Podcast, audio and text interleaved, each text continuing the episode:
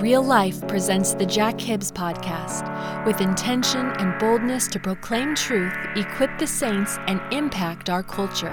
The law of God, the Ten Commandments, are awesome, but they can't save you. And then in the Old Testament, there's 613 rules that you are to keep. They can't save you. None of them claim to save you. Not a one.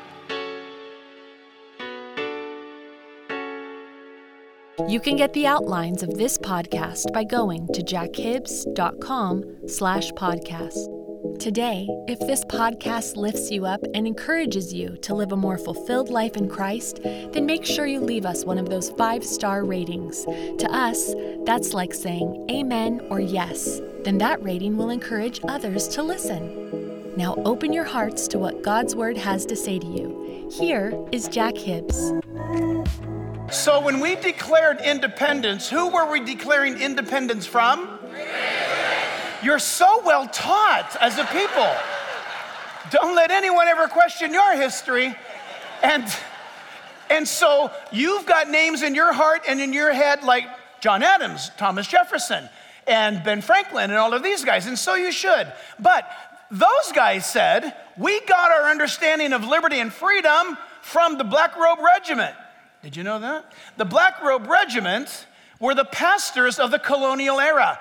The churches in the colonies taught the Word of God chapter by chapter, verse by verse, exactly what we do here. But listen, they preach that Christ set you free. And that any subject of Christ, anyone who is submitted to Christ, listen, anyone who is a slave of Jesus Christ, that's the only way you can truly be free. Why? Because his lordship liberates. It flies in the face of what I'm going to say organized religion. Stand up, sit down, do this, pay that, read this, check this box, now you're accepted. No, no, no, no, no, not the Bible. That's not God's gospel. That's not the way it goes. Not at all. In fact, listen to this. Because those pastors were so faithful to proclaim the word of God, and I own hundreds of their sermons, and you ought to read them sometimes from about 1720 all the way out to about 1780. Incredible sermons. But um, there was one young man who sat under the most powerful preacher in the day. Uh, and I'm gonna, you'll figure out who this guy is in a moment. He, he actually began to imitate the pastor's ability to, um, to speak. He was known as one of the greatest orators uh, in American history, and so was this young man who sat in his church. But let me give you a little bit of background. Uh, it was the Second Virginia Convention at St. John's Church in Richmond, Virginia. I mentioned that because I took many of you on our heritage tour to that very church. And they do a profound reenactment of what you're about to hear. The word was going out, we're getting our teeth kicked in. There's no way that we can defeat what's coming to us. The British the, great, uh, the, the powers of Great Britain are the biggest military on earth, and we're doomed. We're all going to be enslaved. And everybody's whining on and going on. And then one guy, um, and I'll read this as the 13 state delegates gathered to discuss the looming prospects of war with Great Britain, most wavered and even suggested even greater submission to the tyrant King George III. But one man stood up and delivered one of, of history's most famous speeches. And I'll read it to you now. We'll put it on the board. Gentlemen may cry, Peace, peace, but there is no peace. The war has actually begun. The gale that sweeps from the north will bring to our ears the clash of resounding arms. Our brethren are already in the field. Why stand we here idle? Is life so dear or peace so sweet, so to be purchased at the price of chains and slavery? Forbid it, Almighty God. I know not what course others may take, but as for me, give me liberty or give me. Yes. So shouted Patrick Henry, which so stirred them up that they began to rise up and they began to consult and pray uh, to God. And from that moment on, you read about American history, and it is absolutely epic because we had a profound dependence upon God. It's the dependence upon God that led to independence. You get that? It's our dependence upon God that liberates our family, it liberates our husbands, our wives, our kids, our parents, our culture, our society. What, what America needs to do to get back under the graces of God is not, listen, uh, an election's not gonna fix it. We need to repent as a nation and get back to God and seek His favor again so that we might be submitted to Him. And if we submit to God, then God is invited back into our schools and into our courtrooms, and tragically, even into our churches. He might even come back. Romans chapter 7, verse 24. Oh, wretched man that I am. You can hear the apostle almost rending his garments. I'm sick of myself. Who will deliver me from this body of death? Here comes the flood of joy. I thank God through Jesus Christ our Lord. So then, with the mind, my, myself, I serve the law of God. I know, I know what I want to do. I want to bless God.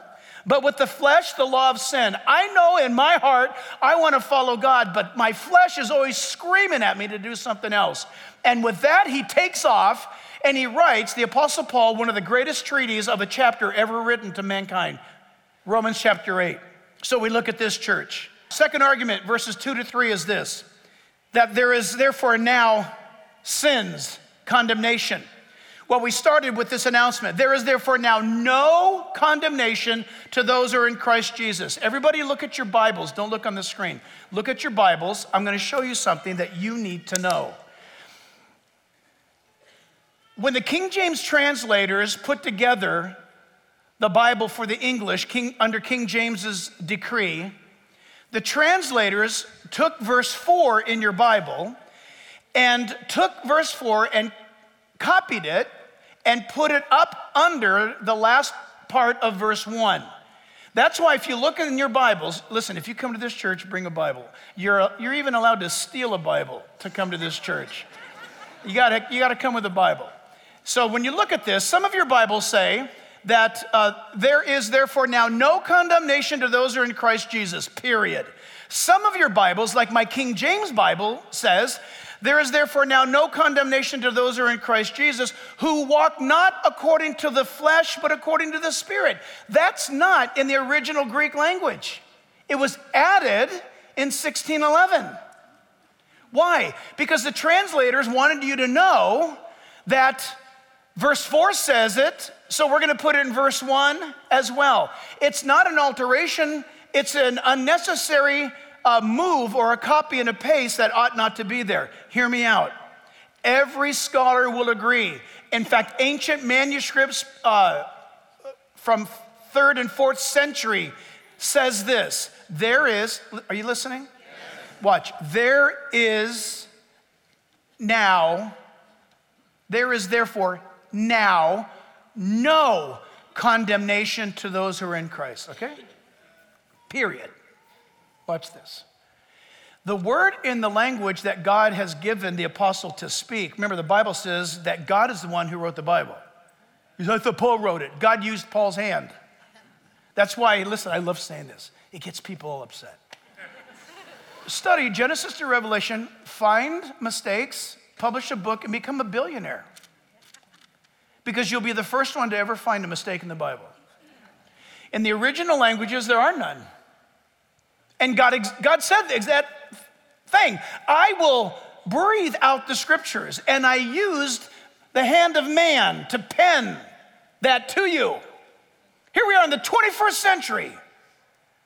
And the greatest authority on earth is still the Bible. Drives some people nuts, but it's a fact. Out of all the things that we've been able to achieve as a industrialized, educated people, there's the Bible. There's the Bible telling you that there's hope and life after death. There's the Bible that's telling you that God loved you so much that he gave his only begotten son. That it's the Bible still announcing that there's a heaven and a hell and God wants you in heaven with him. There's a Bible that says that there's those who are rebel rebellious against God and wicked toward other people and they're murderous and they're dangerous. The Bible's so honest. And in all of our achievements, the Bible is still standing there. And by the way, you can burn every Bible on the planet, it doesn't change a thing. It's eternal truth. But here's what we're looking at the Declaration of Dependence is looking at this that there is therefore now sin's condemnation. This is good news. We read a moment ago sin has been condemned by God through the Lord Jesus Christ. Say, wait a minute, Jack, remind me of condemnation. Condemnation is being judged with no hope of ever getting out. Can you imagine getting a life sentence? You're condemned. The Bible says all of us without Christ are condemned. Did you know that? It doesn't matter if you believe it or not. The Bible says all people without Christ are condemned. We're born into this world as condemned creatures. We are, we are naturally born sinners. And when we hear the word of God and we are to respond to it, listen, I pray it happens today, that something happens in your heart. You don't even realize it, but maybe 5, 10, 20 minutes from right now, something's gonna happen to you where you say, and it's not gonna be easy, I'm gonna tell you right now. It might be a revelation where God speaks to you on the inside and it's gonna hurt. Because God is gonna say, or He's gonna have you feel like you're the only one in this room, like He's calling you out. And He's saying, listen, I love you, and how you're living is wrong. I don't want you to reform yourself. I don't want you to change yourself. I want you to agree with me that how you're living is wrong. And I want you to give me your life right now. He's gonna say it to some of you today just hand it over to me. And you're gonna start having a struggle inside of you. You'll look normal. You'll sit here today and you'll be like totally normal. And inside, there'll be a storm raging and you'll hear God speak to you. He'll use your voice, but he'll use language that you've never heard before. And you'll know it's him because you would never say such a thing to you. So listen, God in Christ Jesus condemned sin at the cross. That's what the cross is all about. Listen, Jesus went to the cross, and as he was there crucified, what was really going on was the absolute destruction of the power of the condemnation of sin and death in the sacrifice of Jesus Christ. The word is called atonement. Jesus died in my place and in your place. And when he did that, he broke the power of sin and death. I love to say this. Listen, Jesus busted the grave. That's why he walked out of the tomb, it couldn't hold him. And that's why it had to be him. It had to be the Son of God. It had to be the one that came from heaven to earth, not comes out of earth and lives a good life and goes to heaven. No, no, no, no. There's no hope in that. The fact of the matter is, Christ came from heaven. He's God the Son. And he came into this world born into human skin. All according to the ancient prophecies, by the way. It's no surprise. If you know your Hebrew scriptures, the Messiah must come by way of a virgin, said the prophet Isaiah. He must be born in Bethlehem, says the prophet Micah. He must ride on a donkey and be re- uh, announced as king, but rejected by the nation of Israel. So says Zechariah. All of these things recorded in the Bible. The Bible says in Isaiah 35 that the Messiah would open the eyes of the blind and raise the dead.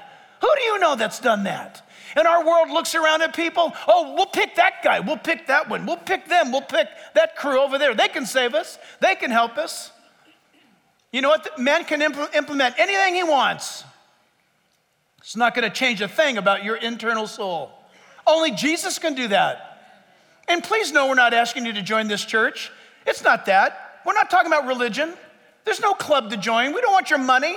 We don't want you to sign up. We don't want none of that. You need to meet him. We need to stay out of the way. What we're here doing right now is pointing you to him. We want you to have a declaration of dependence upon God. Why should I? Well, for this reason. Verse 2 teaches us that there's a new law in effect. There's a new law in effect. Here in verse 2, the Bible tells us, for the law of the Spirit, notice that's capital S, the Holy Spirit of life in Christ Jesus, that is the new law. There's a new law in town, if I could put it that way. You see that little word for at the opening of verse 2? Look at the meaning of this little tiny word. By the way, look at it in Greek. It's, it's G A R. It means to express cause, to give explanation, the way of a matter, or because. So look at the verse again. Because the law of the Spirit of life in Christ Jesus, we'll go on to learn that is our lives, because. As a matter of fact, that little word is a strong word. Everything about Romans chapter 8 is so incredibly strong. Listen, uh, the word because, I know as parents, right, we say uh, to our kids, sit down. They say, why? Say, because. We shouldn't do that. I know we all do it. We shouldn't do that. Here's a reason why. When kids ask a question, they, they're built, they're designed to receive an answer. As parents, we need to slow down and give them the answer. Don't do that. Why? Because I said so is not an answer. Hopefully, your kids are hearing the same message in their room right now and they'll play it on you later. And good for them. You can't say because. Only God can say because, because then when He says because, He's going to give you the answer. Because, here's the answer. Boom. When God gives the answer, it's yes. So when that little one says, How come I can't microwave the cat? Because we don't do that. That's not an answer. You need to say, Cats, that's not how you treat a cat. And we'd never want to mess up the microwave and, and all that. There's a new law in effect. And it's very emphatic, by the way. The word, the verbiage is very strong. There's no contradiction, by the way, in the, in the word law here. For the law of the Spirit. So, wait a minute. You've been talking for seven chapters about how the law can't save me. That's true. Friends, listen. The law of God, the Ten Commandments, are awesome, but they can't save you. And then in the Old Testament, there's 613 rules that you are to keep. They can't save you. None of them claim to save you. Not a one. You say, wait, I thought if I was really good, I'd go to heaven. Where'd you get that from? Honestly, where did you ever think that up? That is nowhere. Not only, not only is that not in the Bible, somehow that was whispered to you. Just be good, and it will. You know what? At the end, your good will outweigh your bad, and the scale will tip, and you just slip right on into heaven. No. The Bible says the scale will tip, and you slip right on into hell. Why? Because you can't go. Listen, God doesn't have that kind of currency. What I wrote in my book called the Bible is that if you want to get up here, you've got to be as good or better than Jesus. So do everything perfect, raise the dead, cleanse the leper, and never violate the law of God. Get yourself crucified for the sins of the entire world, and then on the third day be resurrected from the dead. And then I'll ask my son to scoot over, and there'll be two of you up here. That ain't gonna happen. That's not going to happen. The fact of the matter is, there's a thank God there's a new law in effect. And that law that's in effect is the law of the Spirit of God. And it's all about look at your Bible, it's about you being in Christ. That's the key. God does it. What's the new law? Are you in Christ?